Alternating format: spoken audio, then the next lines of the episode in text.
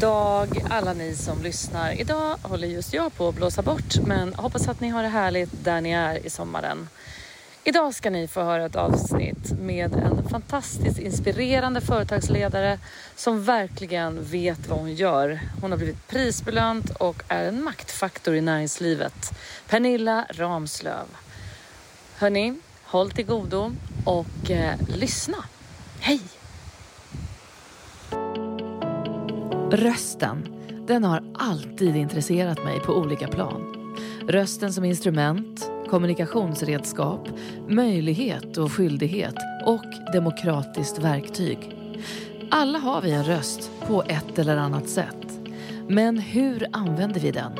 Det vill jag prata om. Jag heter Sanna Martin och är sångerska, skådespelerska, speaker, skribent och poddare. Välkommen till Din röst, en podd om rösten och dess makt. Din röst.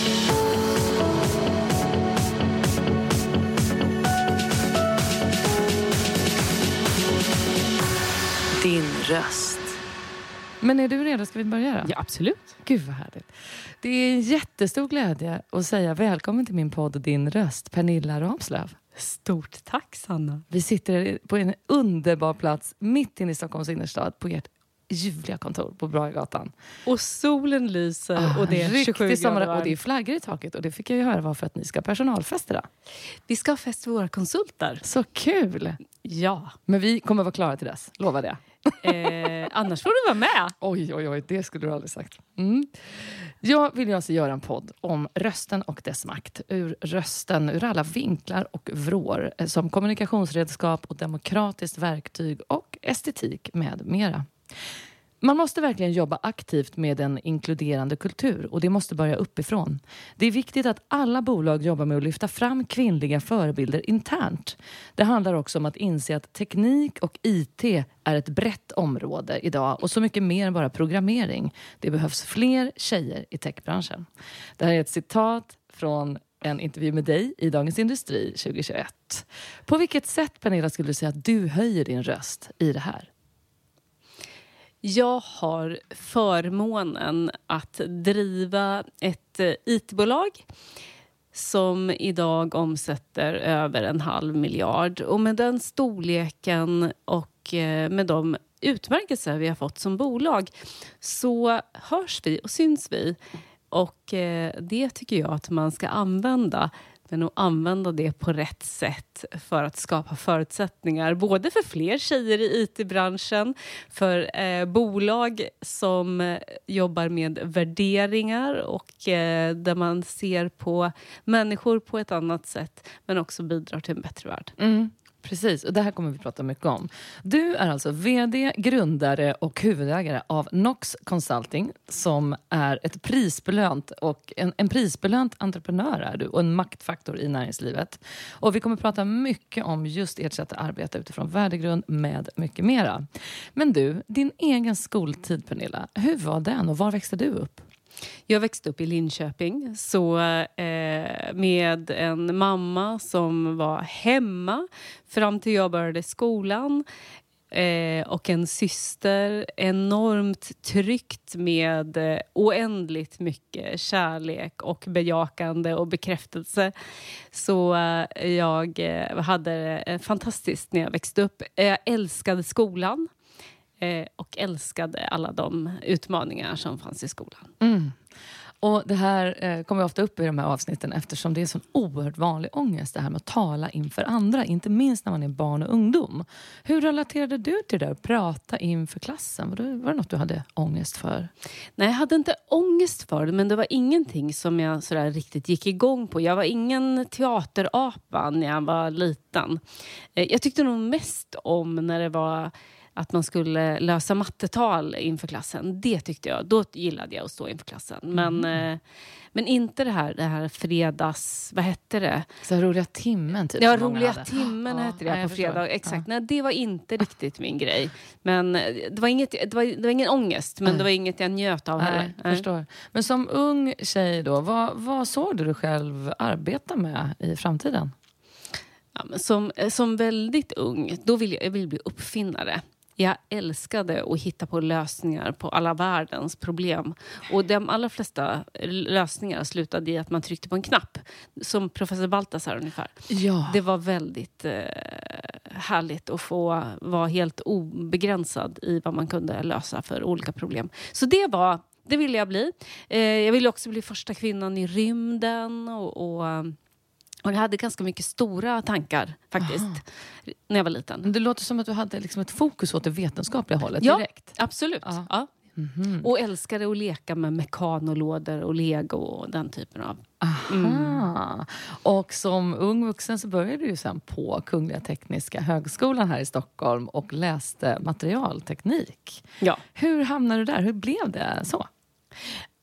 Det där var ju en slump, som mycket annat i livet. Och det är väl härligt att ja, det får vara så. Eh, nej, det var verkligen ingen genomtänkt tanke där. Men jag ville gå någon som var relativt tvärvetenskaplig. Jag hade gått natur innan mm. och ville läsa någon mer tvärvetenskaplig. Och då var den där näst mest tvärvetenskaplig på pappret. Sen var det ju inte det i praktiken. Men samtidigt så är det lite grann skitsamma. Det man lär sig på en akademisk utbildning eller på KTH för min min del, mm. eh, det är ju att man löser problem och tar in information snabbt. Och det är mycket det man faktiskt har en glädje av sen när man kommer ut i arbetslivet. Ja, precis. Hur var fördelningen där mellan tjejer och killar? Var det killtungt? 16 procent tjejer, så man kan väl säga att det var ganska killtungt. Mm, mm. kan man säga. Och där, ja. där här sitter ja. du idag och försöker ändra på det.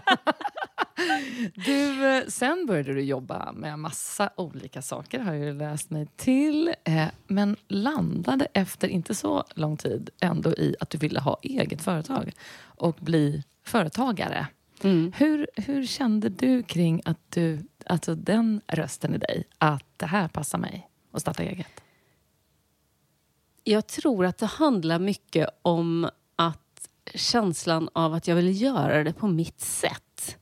När man, ofta är det väl så där att när det är saker som inte riktigt är som man tycker att det, här, det borde vara, att jag tycker att saker blir fel. Mm. Eh, det är då man reflekterar och så tänker jag, nej men så här vill jag ha det annorlunda. Ja. Och det var utifrån det perspektivet att jag, jag var ganska klar och tydlig med vad jag kände. Att nej, jag vet hur jag tycker att det ska drivas, ett bolag ska drivas. Så att det kändes väldigt naturligt för mig att, att göra det. Sen hade jag ju även provat på det här med att, att driva bolag. Jag och min lekkamrat hade på under teckningstiden så hade vi ett cateringföretag. Och hade varit, eh, gjort massa saker innan. Så det, det kom ganska naturligt faktiskt. Mm, just det. Mitt intryck av dig har jag fått i ett par privata sammanhang via människor som vi båda känner mycket väl. Och när vi har pratat jobb så upplever jag verkligen att du har en sån tydlig framåtanda. Att du brinner för att föra samhället framåt via det du gör. Något som jag gör på helt andra sätt. Men det är väldigt inspirerande att prata. Eh, upplever du att det liksom ibland kan vara svårt att få folk att förstå ditt brinn? Att du alltid liksom vill gå de där extra stegen? Ja, men det kanske det är. Jag tror att eh, många kanske bara vill, vill ha ett jobb. Och det får man ju också respektera. Men eh, jag tror att man ser glöden och passionen i mina ögon och då, och då förstår man att ja, men det jag gör är det som jag verkligen vill göra. Ja. Mm. Just det. Och har du upplevt att du har haft den känslan liksom under hela ditt yrkesliv? Eller har det tidigare i dina andra jobb då skavt på något sätt? Som att det har fattats dig något? Ja, men återigen, visst är det det där när det skaver. Det är då man också känner efter. Mm. Och, och jag tror att det där är viktigt att faktiskt känna efter och hitta det där skavet. Och att sen också göra någonting åt det. Mm. Eh, så det är det man lär sig av. Mm. Men eh, det, är, det, är, det är verkligen underbart att få, att få göra det som man verkligen brinner för. Mm. Och jag, jag lyssnar väldigt mycket till, till värderingarna, till den inre rösten när jag tar mina beslut. Mm. Jag gick en kurs en gång, det var länge sedan, kanske 15 år sedan eller någonting, i entreprenörskap. Efter jag, hade, jag hade haft ett företag då, mitt egna, och blivit egen kanske tre fyra år innan det. Och då fick jag en aha-upplevelse när jag var på en föreläsning kring ordet entreprenör.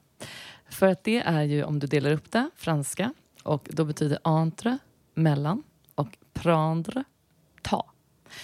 Och detta betyder då enligt de här människorna som jag träffade att en entreprenör är en person som tar en plats mellan något som redan finns. Och jag tyckte det var väldigt talande och kände igen mig i helt en hel del kring det där. Kan du liksom se bakåt att du har skapat plats för dig mellan något som redan finns? Ja, men absolut. Vilken, vilken spännande... Jag hade Visst faktiskt inte hört det. Eh, men det jag håller med, det Mm. är väldigt talande. Det är ju det det och, jag, och jag tror att det, det ligger väldigt mycket i det. Jag tror att en entreprenör tar en plats. Precis. Eh, man hittar den där lilla luckan på marknaden eller det där lilla eh, fröet som eh, kan gro någonstans där det inte riktigt har grott tidigare. Och så skapar man någonting av det. Eller hur? Mm. Ja. Och jag tänker också att det är så många som tänker att entreprenörism är en slags yrkesroll. Men eh, ju mer jag har fördjupat mig i det så inser man ju att det är ju extremt mycket en, en personlighetstyp. Eh, och då kommer man ju in på hur liksom att hjärnan kanske inte är, vilar och tar ledigt och, och sådär så ofta. Som, som, jag, jag har åtminstone problem att koppla bort liksom, mina prestationer, mina uppdrag och liksom, mina idéer. Det, har du också haft det?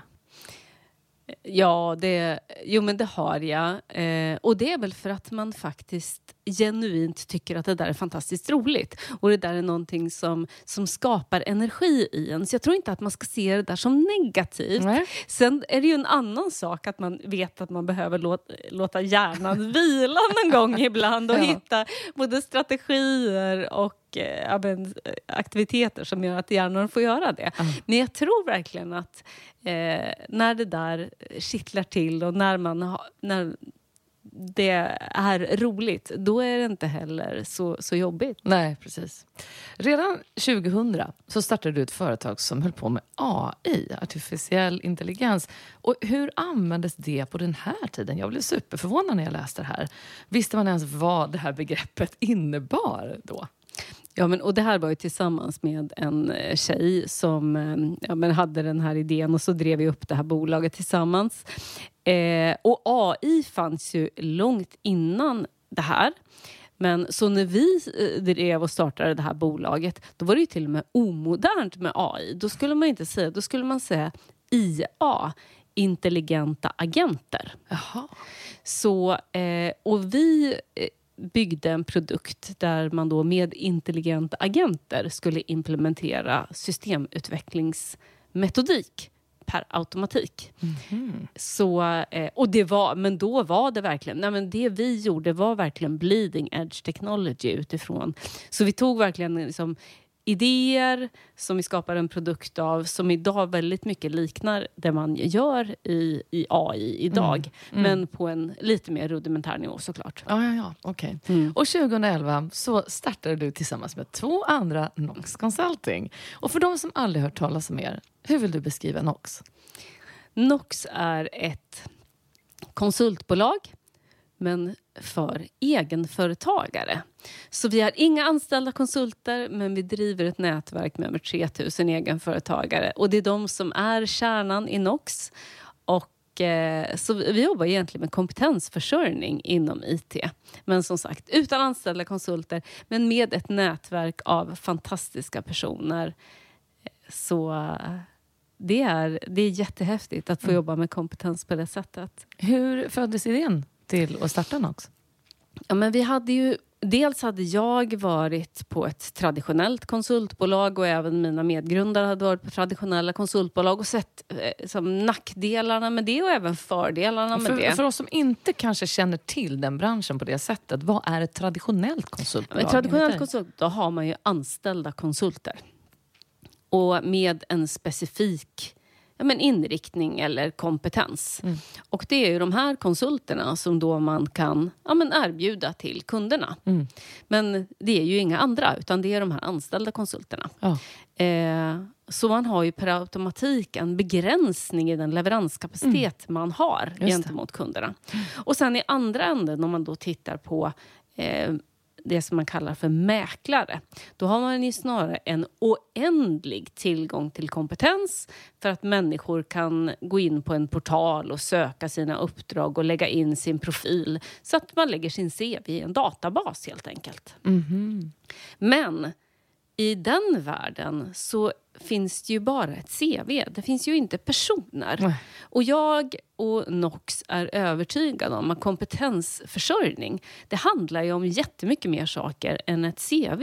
Det handlar om en person, dess drivkrafter, dess passion, dess bakgrund, dess specialistkompetens, dess personlighet och hur man vill liksom vara med och bidra i kundernas verksamhet. Och det är det där som är det så underbara som vi gör varje dag. Att få matcha den här individens önskemål om uppdrag med kundernas behov och att kunna göra det med väldigt mycket mera känsla och värme och personlighet. Ja, det låter väldigt relevant. Och jag relaterar direkt till det här.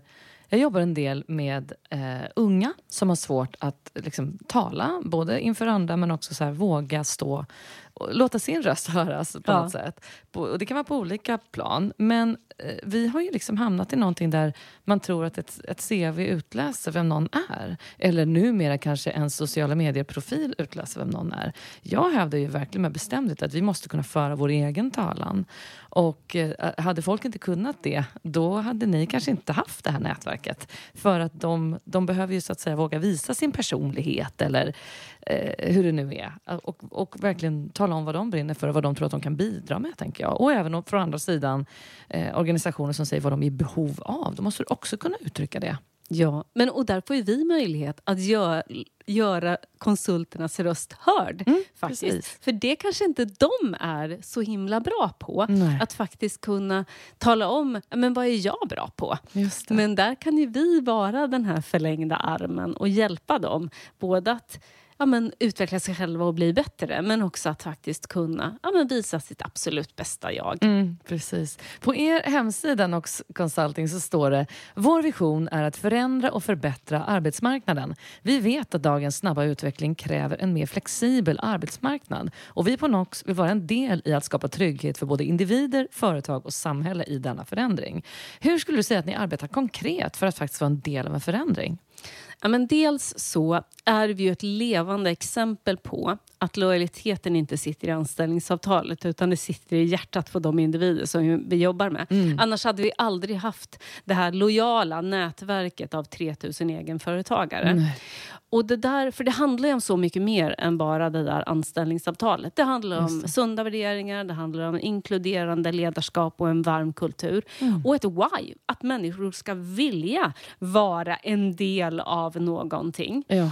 Eh, så att vi har ju med det bevisat att det går att bygga organisation på ett helt nytt sätt. Där man inte har liksom, 3000 anställda, utan vårt bolag är, en, är de här 3000 anställda, men de är inte anställda av Nej, oss. precis. Så att visa på den delen av hur man kan bygga bolag på nya sätt, hur man kan säkerställa att man får tillgång till den kompetensen man behöver när man behöver den.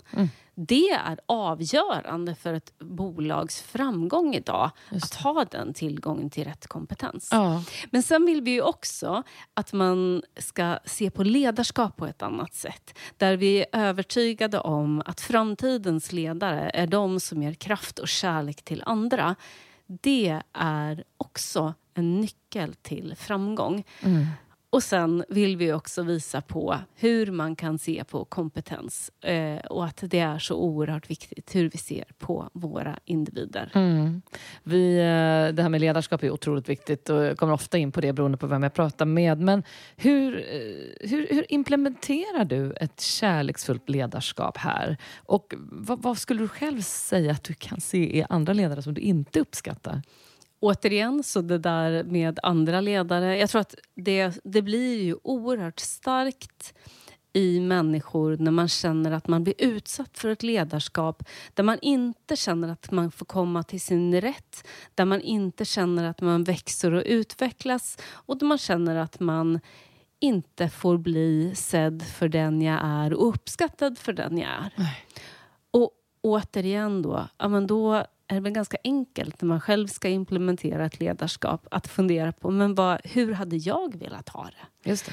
Och om man börjar där så är- blir det ju ganska enkelt att man vill som människa bli sedd för den jag är, att bli uppskattad för hela jag, att få vara hela jag på kontoret, att jag inte behöver kliva in i en roll när jag kommer hit. Att känna en trygghet med vad jag tycker och tänker. Att jag vågar uttrycka min röst mm. på kontoret. Att känna den tryggheten att det kommer jag bli accepterad och respekterad för och lyssnad på. Just det.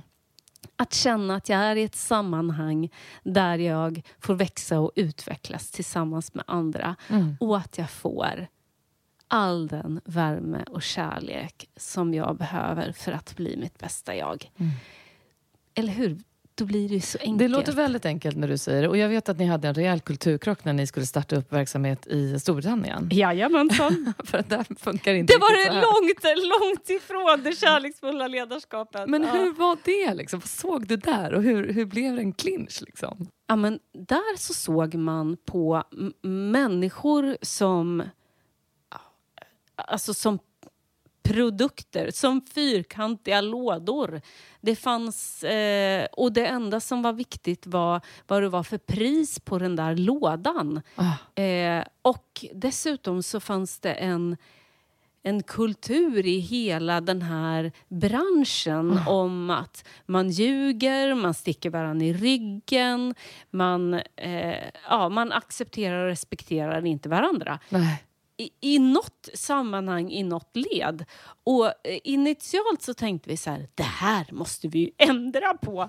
Eh, men eh, ja, efter två år så insåg vi att det kanske inte är vår roll och uppgift att Precis. ändra i Storbritannien. Nej. Utan, man eh, vill, det kliar liksom i en. Men jag verkligen, känner att men... de måste ju se att det finns ett bättre sätt.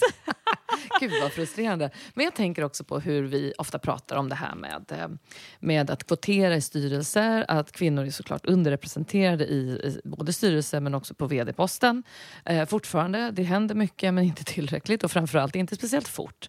Eh, men med den typen av ledarskap som du företräder, vad tänker du, liksom, ser du att du inspirerar? Ser du att du får liksom napp också hos de äldre, kanske lite generaliserande då, 40-talistmän kanske som är vana att vara på chefsposter? Hur ser de på den här typen av ledarskap eh, när du kommer gående? Jag måste säga att jag tycker att det är stor skillnad idag från för bara fem år sedan. Mm. Eh, att det är även många män som idag vågar prata om kärlek och idag vågar prata om hur viktigt det är att vi gör varje enskild människa till sitt bästa jag. Men det är klart att det finns de gamla stofilerna kvar där ute och eh, vi får väl hoppas att de dör dinosauriedöden så fort som möjligt. du, eh, snabbväxande är ni, Nox Consulting. Och ni har ju sagt att ni har en uttalad ambition att bli navet i den växande gig-ekonomin. Och med över ja, hur många var det nu? 3000 mm. IT-konsulter i ert nätverk. Eh, så är ju ni på god väg. Eh, och jag tänker så här, har man frilansat som jag och många andra på eget bolag större delen av sitt arbetsliv så är ju inte begreppet gigekonomi främmande. Men till skillnad från för bara ett tiotal år sedan så har ju egenföretagande spridits till många, många fler branscher än hur, som det såg ut tidigare. Där man har gått från anställningar till att vara egenföretagare och därmed få uppdrag och bli inhyrd per uppdrag. Vad ser du för fördelar med att det utvecklas åt det här hållet om vi kikar på Sverige primärt? Ja, men, och det, för det första så ska man nog prata om gigekonomin är helt annorlunda i Sverige än vad den är internationellt. Mm. Och till exempel i USA där, egentligen det, där det föddes igen, ordet gigekonomi, det kom ju ur Lehman Brothers-kraschen. Oh. Där man då ja, men var tvungen att ta gig. Man blev av med jobbet, man var tvungen att ta gig som ordet gig kommer ju från musikbranschen. Ja, ja, du har vet jag vad det, vad det handlar om. Ja. Nej, men så så var man tvungen att ta ett antal gig för att få ekonomin att gå ihop. Mm. Och det där är ju inte nödvändigtvis en, en positivt. Eh, och så ser det fortfarande ut i USA. Den övervägande majoriteten i USA eh, giggar för att man är tvungen att gigga för att man inte har en fast anställning. Och de allra flesta som giggar är blue collar. Eh, men i Sverige ser det väldigt annorlunda ut. I, I Sverige så är den övervägande majoriteten av de som giggar gör det på helt frivillig basis. Man har valt att bli egenföretagare Mm. för att man vill ha frihet, man vill ha flexibilitet, man vill styra över sin egen tid, styra över sin egen utveckling och styra över sin egen ekonomi. Den övervägande majoriteten eh, giggar inom white collar, det vill säga det är akademiker som, som giggar. Och det, vi har ju väldigt länge haft frilansjournalister i Sverige. Ja. Sen har det ju blivit, alltså IT-branschen är det oerhört vanligt att vara egenföretagare. Men även i, i musikbranschen och, i, eh, och, och som, precis som du säger så sprider det sig även till andra branscher. Mm. Eh, och, eh, och den övervägande majoriteten eh, giggar också, att man har på heltid. Att inte man har massvis av eh, smågig. Men när du Eh, säger det- white collar och blue collar, vad betyder de begreppen? Just det, du Ja, sa men, och, och white collar, då är det ju eh, akademiska eh, tjänster mer Ah, okej. eller mindre. Mm, Ja. mm. Och blue collar, då är det mer om man tänker en taxichaffis eller någons Foodora-bud eller... Alltså där man är eh, solitär, alltså helt ensam i liksom det man gör? Eller Nej, handlar det om det-? Nej. Nej, det handlar mer om att det är mindre kvalificerade tjänster. Mm. Ja. Okej. Men du, eh, och som sagt, fördelarna med det här nu, att vi går åt det här hållet. Vilka skulle du säga att de är främst? Jag tror att eh, fördelarna är ju att individen kan styra sin utveckling på ett helt annat sätt. Vi kan skapa en helt annan flexibilitet i arbetsmarknaden. Idag går utvecklingen enormt snabbt.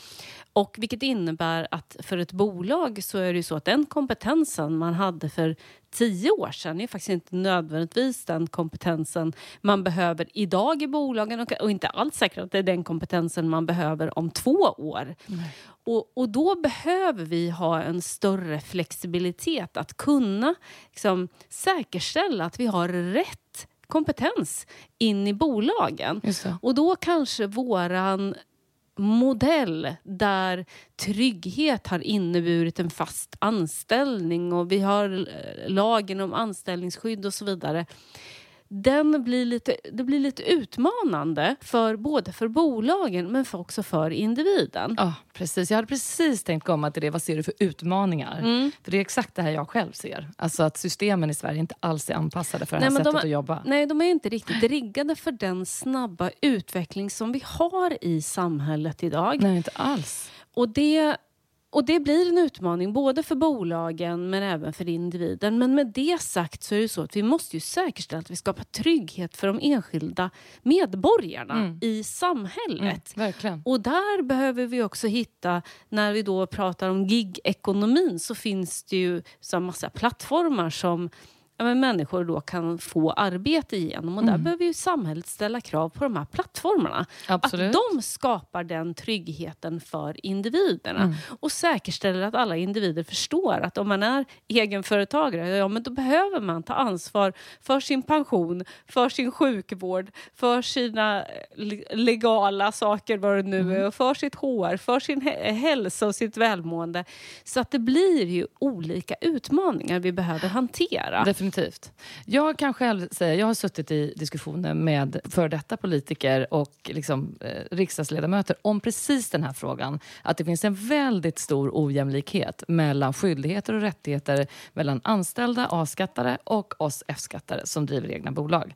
Det är inte så att det går på samma sätt att eh, bli sjukskriven och att man på det sättet har verkligen inte samma rättigheter. Men skatten ska in, vi har om inte ens eh, samma lika rättigheter så har vi, eller om vi inte ens har, vad skulle jag säga, om vi inte har samma skyldigheter så har vi ännu fler liksom, skyldigheter. Ja. Eh, så Så det är här måste vi göra något åt. Och här tycker jag också det vilar ett starkt ansvar att, att eh, liksom arbetsmarknadsfrågorna går ju stick i stäv med liksom socialförsäkringsfrågor. Att det ska, och vi pratar väldigt mycket om hållbarhet och då måste man också Mm. titta på hur individerna blir hållbara.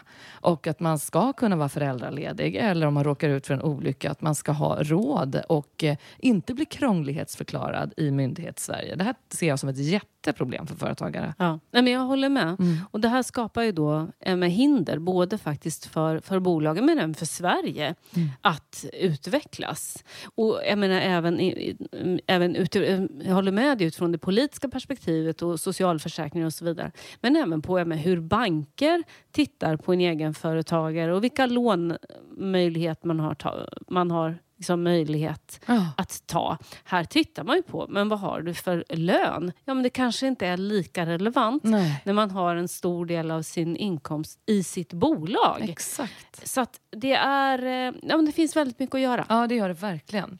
Du var inne på det själv tidigt när vi pratade att ni omsatte här om året 325 miljoner kronor. Och då hade 530 Ni, miljoner. ja, och då läste jag att ni Ja. hade mål om att nå en halv miljard. Ja. Och det här var liksom något år gammalt. Ja. Eh, så, och nu har ni nått det, eller hur? Ja. Så 2022 omsatte vi 530 miljoner. Det är helt otroligt.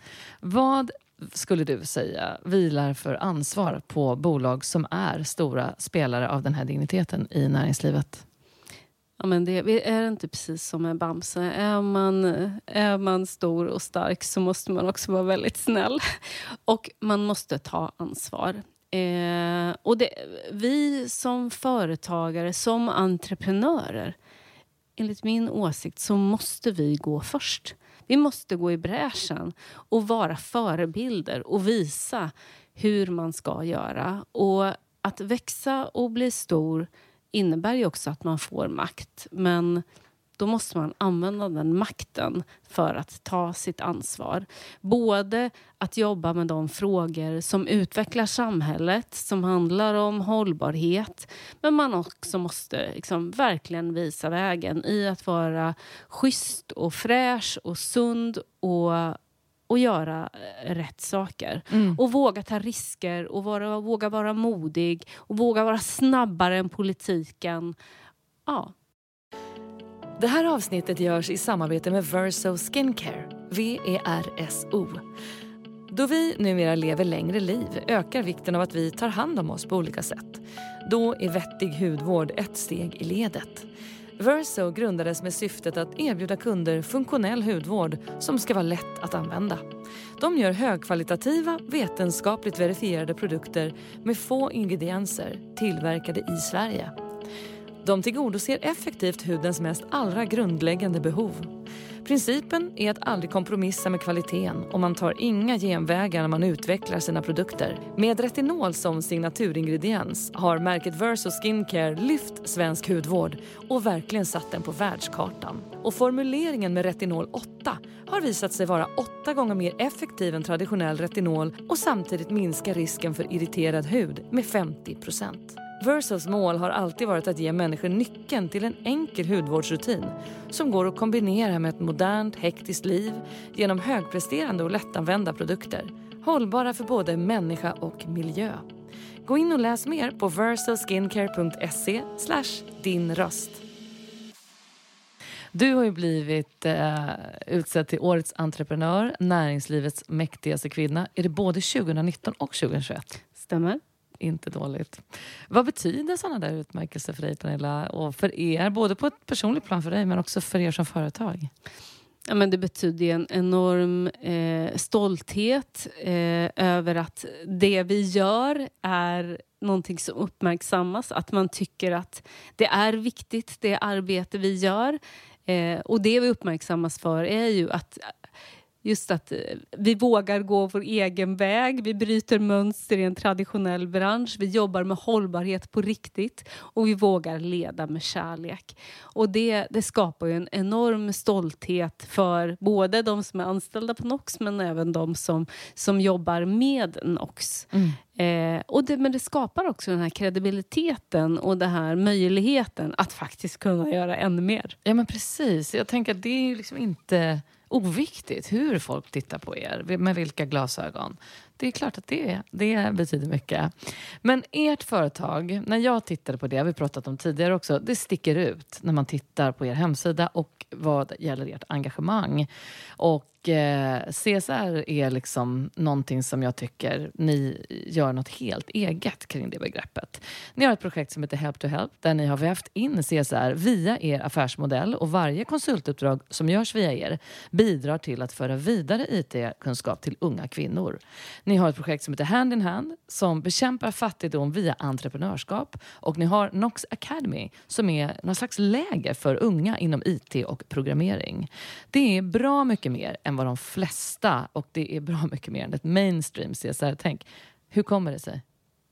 Ja, men det där ligger i vårt DNA. Att, eh, att med det vi kan och gör, att kunna göra skillnad för andra.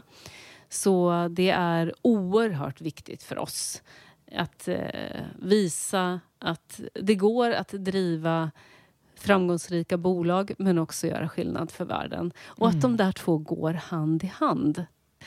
Hur kommer det sig, när jag kikar på det här och när vi sitter och pratar, så känner jag, hur kommer det sig att inte fler jobbar på det här sättet? För det är ju inte alla som gör det. Nej, och det är väl att då har väl poletten inte trillat ner. Men det är väl kanske dags att den gör det. Verkligen. Det måste ge lite mer ringar på vattnet, så är det ju. Och ditt senaste, för jag säger ditt, för det här är ditt initiativ. Det är initiativet CIO CO2. Du är ju inte känd som en person som låter en fråga gnaga, utan du agerar. Och I november 2022 så drog du igång det här initiativet genom att ringa ett par andra som du kände. Vad var det du kände gnagde kring den här frågan med utsläpp? Alltså jag hade ju inte fattat. Jag hade inte fattat att IT-branschen stod för så stor andel av världens energiförbrukning. Och att eftersom vi har så stor energiförbrukning och all energi tyvärr inte är grön i världen så blir det ju också ett stort klimatavtryck. Vi har, har, står för lika mycket koldioxidutsläpp som flygbranschen, den globala flygbranschen. Och när, det, när jag fattar fattade det här alltså då kan man inte låta bli att göra någonting åt det. Hur kom det till dig? Vad fick dig att fatta det här? om man säger så? Ja, men det var ju en så banal sak som att det var en person som sa till mig att det är mer hållbart att skicka ett fysiskt julkort än att skicka ett digitalt julkort. Och det där fattar ju alla att det där stämmer ju inte. Och det gör det inte heller om man inte skickar en film när familjen dansar runt julgranen i ett högupplöst format som en bifogad fil till 20 polare.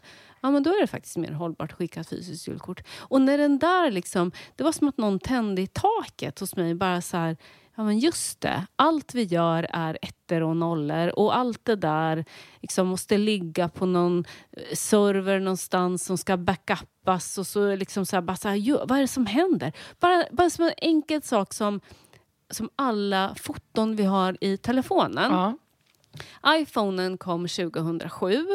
Innan dess så hade man digitala kameror i någon så här, ja, det var få som hade det, men en del hade det. Eh, men när iPhonen kom, då fick vi helt plötsligt möjlighet att ta typ hur många bilder som helst. Mm. Eh, dessutom så är det väldigt billigt. Det, är ju inte, det, det kostar ju ingenting att ta några bilder. Nej. Det är till och med så att jag menar, har jag jag kan, få, jag kan ha hela telefonen fylld av bilder och sen så är det slut. Ja, men då får jag ett litet meddelande som säger så här, ja, men för 9 kronor mer i månaden då kan du typ lagra 10 000 bilder till. Ja men visst klickar man på den där då. Ja, för det är billigt, det är mm. enkelt. Mm. Och dessutom så fattar vi inte att det har ett klimatavtryck. Nej. Så vi fullkomligt exploderar ju mm. ut med allt digitalt. Det handlar om bilder, det handlar om filmer, det handlar om allt streaming vi har, alla spel vi spelar. Alltså det är ju enorma mängder data ah. som vi inte ens tänker på. Nej. Och det här har ju såklart en baksida. Mm. Och det heter digitalt skräp. Det heter digitalt skräp. Mm. Mm. Jag tänker att eh, ni var ju snabba med att dra igång en workshop och ni vill få med er många eh, informatörer och, och vd och bolag på det här tåget och belysa att man inom IT-världen i långt högre grad än tidigare behöver ta ansvar för sitt klimatavtryck. Är det så, tänker du, att IT liksom varit något man har kunnat gömma sig bakom. En rätt så diffus värld jämfört med till exempel så här fordonsindustrin som är så konkret och som alla begriper att om jag kör dit så släpper jag ut så här mycket. Ja, men visst är det så. Men vi ser det inte. Nej. Och allt vi ser på något sätt finns inte. Så det är klart att det är enkelt att tro att det inte heller har någon klimatpåverkan. Mm. Och hur tror du man kan liksom få vanliga människor där ute med sina mobiler och foton och filmer och grejer och tänka lite mer långsiktigt och hållbart kring eh, IT och, och, lagring och så vidare. Ja, det låter ju hemskt att säga det, men någonstans tror jag att det kanske måste faktiskt börja kosta på något sätt. Mm. Eh, svenska hushåll sänkte sin energiförbrukning med 18 procent när elpriserna steg i taket. Mm. Det var, jag tror inte det var någon som hade trott att det hade ens gått att sänka förbrukningen med 18 procent. Precis. Jag är övertygad om att IT-branschen och allt vi använder inom IT, att vi kan sänka våran förbrukning med lika mycket. Ja, men hur många bilder behöver man på när, när sonen spelar fotboll? Det kanske räcker med två. Man kanske inte behöver 22. Det är helt otroligt när du säger det. Man ser ju liksom att står och tokklickar på Ja. alla möjliga Och så slänger man inte. Saker. Men alltså, så ta 22 bilder och sen så släng Och så de 20 släng, ja. som inte blev perfekta. Men verkligen. Ja. Men när, när du tog det här initiativet, eh, hur blev responsen? Var det svårt att få med sig andra bolag? Eller hur, hur, liksom, hur, hur, gick, hur gick tongångarna där? Nej, det var oerhört lätt faktiskt. Mm. Jag tror att alla fick exakt samma aha-upplevelse. Eller det, det som jag har nu lärt mig som mitt nya favoritord. Ofanism. Mm. Åh fan! Underbart. Ja, det där hade man inte tänkt på. Nej. Och så inser man att men, åh fan, det där måste vi göra någonting åt. Verkligen. Men det har ju varit så att de allra flesta stora bolag har en hållbarhetschef. Men hållbarhetschefen har inte haft IT in scope. Nej. Och IT har inte haft hållbarhet in scope. Men när man förstår det här och förstår dess klimatpåverkan så blir det ju faktiskt ganska så naturligt Ja. att såklart ska vi göra någonting åt det. Verkligen. Och det handlar mycket om våra beteenden, tänker jag också. Så här, som under pandemin när helt plötsligt ställde vi om superfort och inte Ja. reste. Och helt plötsligt så sänktes de, de utsläppen för att man inte flyger över dagen till Köpenhamn och så vidare. Mm. Eh, det handlar ju lite grann om så här, agera för att du måste. Och det, du är inne på någonting, så länge du inte måste, så länge det kanske inte kostar dig som individ, ja, men då, då, då liksom har man lite skygglappar. Mm. Och det är kanske det där, Ja. att ändra det beteendet. Och det är ju faktiskt så. Idag så data kostar faktiskt någonting. Energi kostar någonting. Och eftersom det här är så oerhört tätt sammankopplat så digitalisering, affärsmässighet och hållbarhet hänger ihop. Och det är klart att vi ska fortsätta digitalisera. Ja. För att det är ju i mångt och mycket det som löser många av samhällets utmaningar och många av klimatets utmaningar.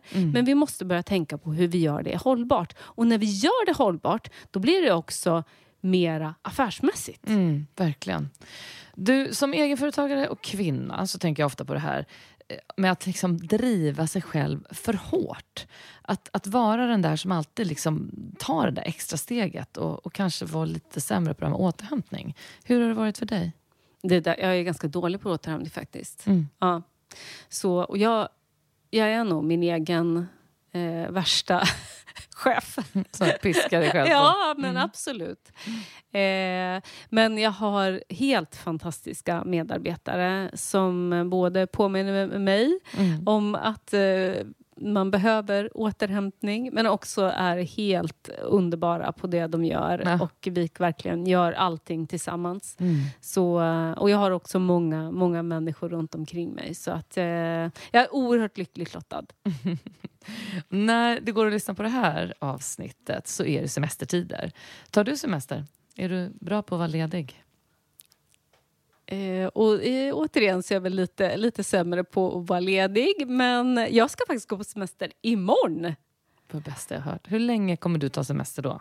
Eh, då kommer jag ta semester i fem dagar. Och sen kommer jag ha några dagar när jag jobbar och sen kommer jag åka till Almedalen och sen kommer jag ha några dagar när jag jobbar och sen kommer jag ha mer semester. Så att, och sen kommer jag avsluta sommaren med att ha fem dagars semester då i slutet på augusti. Så jag känner att jag har så här laddat för en riktigt bra Mm, så sommar. du har inte så sammanhängande, En lång, utan en liksom- lång utdragen där jag ska njuta av både ledighet och jobb samtidigt. Ja men det låter ju underbart. Ja. Du, eh, jag vet ju också att eh, det är tillfälle här att säga grattis för att häromdagen så tog du ju eh, inte svart bälte i karate för det har du haft länge men den fjärde graden av det svarta bältet. ja, men tack. Vad betyder karaten för dig? Vad är den i ditt liv? Den är en social plattform. Att få hänga med människor som är lika nördiga som man själv är på, på kampsport. Eh, och komma ner i dojon och få en kram och, och skratta och träna ihop eh, är ju fantastiskt. Men karate är ju också väldigt mycket eh, mentalt och meditativt och eh, men också så ger det mig en styrka. Jag kan gå rak i ryggen på ett helt annat sätt eh, när jag vet att ja, men jag, eh, om det händer någonting så då har jag i alla fall lite koll på hur jag ska hantera situationen. Så att, eh, ja, men en stolthet, en trygghet och en glädje. Mm. Mm. Det jag frågar alla jag träffar, eh, det var inte så länge sedan det var val och då har vi ju en annan möjlighet att använda vår röst eh, ur ett demokratiskt perspektiv. Vad gör ett valår eller ett riksdagsval med dig som person? Jag tycker att det sätter många frågor på sin spets. Eh, att man behöver tänka efter på ett annat sätt. Hur, vad ska vi ha för riktning mm. på Sverige? Sen är jag lite ledsen för att eh, de allra flesta valår handlar om kortsiktiga lösningar. Jag skulle önska att politiken och politikerna skulle våga vara mer långsiktiga. Att utveckla Sverige är inget fyraårsprojekt. Att utveckla Sverige är ett livstidsprojekt. Mm.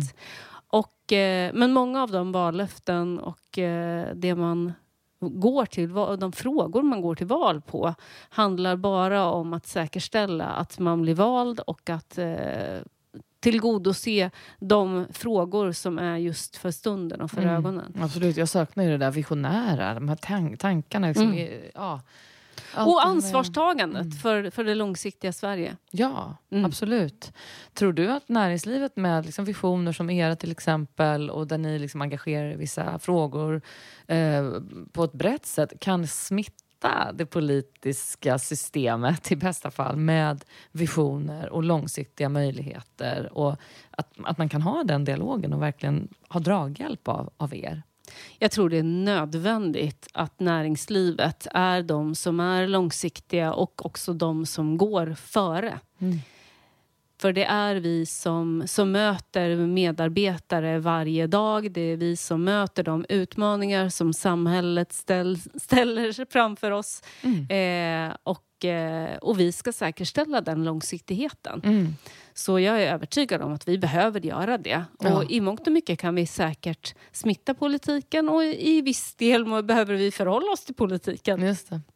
Du eh, var ju i förra regeringen del eh, av eh, i en av fyra samverkansgrupper som regeringen hade startat kring morgondagens arbetsliv och arbetsmarknad. Och i er grupp så var temat kompetensutveckling och livslångt lärande. Mm. Eh, hur lyhörda skulle du säga att de var inför det ni ville belysa från politiskt håll? Det som ni i näringslivet faktiskt är bra på och ser och vill prata om? Ja, men dels så tycker jag att det är eh, oerhört positivt att eh, man vill lyssna. Man vill lyssna på olika perspektiv. Vi var ju både det var representanter från näringslivet, representanter från eh, fackföreningsrörelsen, representanter från myndighetsvärlden och från politiken. Och att här, kunna befrukta varandra och se varandras perspektiv och kunna lösa utmaningar tillsammans mm. är ju väldigt värdefullt. Ja. För vi har olika perspektiv på frågorna. Näringslivet är snabba och lättrörliga och behöver lösa, vana att lösa lösa eh, problem snabbt. Ja. Medan politiken behöver vara mer långsam och lyhörd och se de större perspektiven där näringslivet kan lösa en fråga och fokusera på den och lösa den väldigt mm. snabbt. Mm. Så det är väldigt värdefullt när de här två världarna möts och mm. befruktar varandra. Absolut. Jag tänker på det lilla jag har haft med att göra, eh, engagemang i vissa frågor inom fackföreningsrörelsen men också inom liksom stora här, frågor eh, som är politiska så är ju min frustration att det går så fruktansvärt långsamt. Mm. Så liksom, det, det, går, det, är en, det, är en annan, det är en kulturkrock, tror jag, att vara liksom företagare och idéspruta och allt det där och sen möta den världen där det säger nej men det går inte för att man måste dra det i långbänk och det ska vara liksom, ja, nej men jag, jag tycker det här är så svårt. För att det är precis det du säger också, att politiken måste ju vara långsam på ett sätt. Och det går inte att förändra någonting på kort sikt. Eh, för det blir inte alls bra heller. Men hur fasen ska man göra för att kunna få till förändringar nu? Om det behövs på ett visst område, vilket det faktiskt gör. Mm. Ja, men då behöver vi göra... Vi behöver näringslivet som kan till viss del lösa en del av de där utmaningarna Ja. på kort sikt. Mm. Men så behöver politiken eh, som kan se helhetsperspektiven och ta alla saker i beaktande. För saker och ting påverkar varandra. Och kunna bygga lösningar som sen liksom stöttas och det blir långsiktigt. Mm. Mm. Du, vilken samhällsutmaning eller politisk fråga går du och funderar mycket på just nu? Klimatet. Det är ju så, på något sätt så blir ju alla andra frågor eh, det, man kan ställa dem, eh, bara lägga dem i bokhyllan. För om vi inte löser klimatfrågan så kommer inte den här planeten finnas. Så eh, den måste vi lösa. Och jag blir väldigt frustrerad över att eh, man inte faktiskt agerar snabbare. Hur många varningssignaler behöver vi få innan vi fattar att det är allvar? Mm. Vi, vi är som individer väldigt eh, duktiga på att bara liksom stänga öron och ögon och bara leva på vårt liv precis som, som vi gör det. Men vi behöver alla vara med och bidra och omställningen behöver gå väldigt mycket snabbare. Ja, och det kanske är som du sa tidigare, att det måste kosta någonting. Det vill säga vi måste förstå att, att vi kan inte bete oss exakt likadant liksom, eh, nu framöver som vi har gjort tidigare och vant oss vid en hel del saker. Vi Exakt kanske så. behöver förstå att det ska även påverka oss på individnivå. Ja. Och den poletten har ju inte trillat ner hos, hos många. Eh, ibland undrar jag om den har trillat ner hos mig. Ja, men det är liksom, jag vet inte. Det är väldigt, väldigt svårt och sorgligt och läskigt tycker jag också. Ja. Men jag brinner ganska mycket för det här med att få unga att fatta att deras röster räknas. Att de ska kunna stå upp för sig själva. Både utifrån att ha en inre kompass och en inre röst att höra på. Men också att vi i vuxenvärlden ska tro på dem. Hur, eh, hur kan vi få unga att lita på den här biten? Ja, men, och det är ju att vi faktiskt sätter dem i sammanhang där de blir viktiga och deras röster blir viktiga. Jag får ändå säga att Greta Thunberg var ju väldigt duktig på att göra sin röst hörd och visa att även om man är 16 år så kan man göra väldigt stor skillnad i världen. Mm. Eh, och det finns ju flera exempel på många unga eh, som har varit duktiga på det. Och det, det behövs ju den typen av personer som också är förebilder och vågar gå i branschen och vågar göra någonting som gör att fler unga också vågar göra sin röst hörd. Mm, verkligen. Mm. Du, eh, du ska få en fråga från en gäst jag har haft tidigare i podden. Nej, men jag tänker mer att med, med den outlooken så är det inte intressant att höra Det blir så här jättestora frågor, men, men ehm, kan innovation lösa världens miljöproblem? Mm. Intressant. Den skickar vi med. Det här var en fråga från överläkare Helena Kopp Kallner som är expert i kvinnohälsa på Danderyds sjukhus. Kan innovation lösa världens klimatproblem? Det är klart det kan. För det första så är jag en oerhört positiv person så jag är övertygad om att alla problem går att lösa. Eh, men innovation, det är ju innovation som måste lösa morgondagens klimatproblem. Vi kan inte fortsätta som vi har gjort. What took us here won't take us there. Det är ju så. Eh, för att vi ska göra, få ett annat resultat så måste vi göra någonting annorlunda. Och då måste vi ha nya innovationer. Det finns ju så oändligt mycket innovationer där ute nu som bara bubblar och pyr kring det här området. Och hur vi kan lösa energifrågan och hur vi kan lösa klimatfrågan. Och teknik är ju i mångt och mycket en stor del av lösningen. Ja. Så eh, ja, men alla som ens är på den här frågan bara spruta på med idéer och innovationer. För allt behövs. Ja, Ja. det är bra. Du, jag läste att du hade sagt en så fin sak som jag... Ja, jag tyckte det var väldigt fint sagt. Att du hade sagt någonting om att man ska inte göra något på rätt sätt eller göra saker på rätt sätt. Du ska göra rätt saker. Mm. Vad menar du med det? Hur, hur tänker du kring det? Ja, men det är ju eh, enkelt att i vardagen tänka att ja, men, åh, bara jag gör, eh, gör det här rätt så blir det bra. Men jag måste ju faktiskt tänka efter på vilka saker jag fokuserar på. Om jag i mitt jobb skulle skala den perfekta potatisen och göra det helt 100% rätt så skulle det inte göra ett skitskillnad för min verksamhet. Alltså, du fattar vad jag menar. Yep. Jag måste se till att jag lägger min tid och min kraft på de saker som gör skillnad på riktigt. Mm. Och att våga utmana sig själv i det där. Att säga så här, men gör jag rätt grejer? För det fattar ju alla att jag inte ska skala potatis. Men jag kan ju hålla på och till exempel ja, men sitta och göra en, en powerpoint-presentation. Det är kanske inte faktiskt jag som ska göra det där. Eh, och det där tror jag att vi behöver alla utmana oss själva i att fundera på, gör jag rätt saker? Mm. Som bidrar både till mig och till omvärlden på rätt sätt. Mm. Det kan Du- bli en sommarutmaning. Ja, det kan bli en sommarutmaning. Ja. Bra tänkt.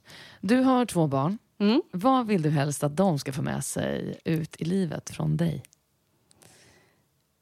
Jag vill att de ska få med sig känslan av att allt är möjligt och att de ska ha med sig så oändligt mycket kärlek och trygghet jag bara någonsin kan eh, få in i deras kroppar. För det kommer göra att de till stora och starka individer. Mm. Om du fick vara minister, vad skulle du vara för minister vad, du skulle, vad skulle du ta tag i direkt? Och jag skulle vara statsminister såklart. Då händer det grejer. Ja. Eller kanske inte, men vem vet.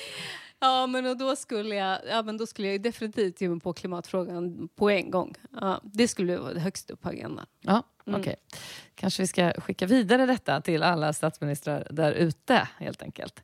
Hur vill du helst använda din röst framöver? Jag vill fortsätta göra skillnad på riktigt. Att göra allt jag kan för att göra den här världen till en bättre värld.